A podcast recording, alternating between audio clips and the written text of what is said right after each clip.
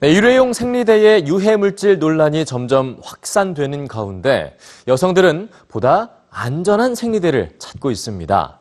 이미 여러 차례 생리대 유해성이 이슈가 됐던 해외에선 일회용 생리대를 대체할 다양한 대안 생리대를 찾을 수 있는데요. 여성의 건강과 환경 문제까지 고려한 생리대들 뉴스에서 소개해 드립니다. 약 16,000개. 폐경기까지 여성이 사용하는 생리대 평균 개수입니다. 생리대엔 여성의 건강과 비용, 그리고 쓰레기로 인한 환경 문제가 집약되어 있죠. 다양한 화학물질이 첨가되는 일회용 생리대. 이미 알려진 것은 다이옥신과 살충제, 그리고 접착제와 향을 내는 화학물질입니다. 이들의 잠재적인 위험성은 이미 여러 차례 문제가 되었습니다. 소비자들은 제조사에게 정확한 성분을 모두 공개하라고 요구하고 있습니다. 생리대 제조사들은 성분을 공개할 필요가 없었습니다. 성분 공개 의무가 없는 의료기기로 분류되기 때문이죠.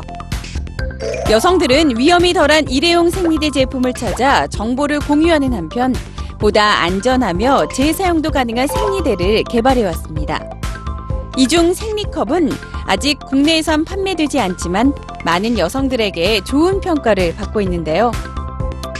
천연 재료로만 만들어졌기 때문에 독성 물질의 위험이 없는 것으로 알려졌습니다.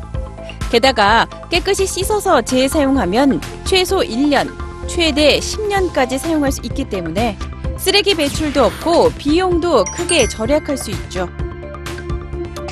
천연 해면 스펀지도 대안으로 떠오르고 있지만 좀 더 익숙한 형태의 대안 생리대는 유기농 면으로 만들어진 천 생리대입니다.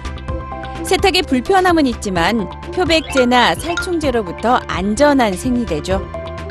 다양한 크기와 길이의 제품을 구입할 수도 있고 직접 만드는 방법도 쉽게 찾을 수 있습니다. 일회용 생리대와 천 생리대의 5년 비용을 비교해 보면 천 생리대가 약 200달러 더 저렴하다고 합니다.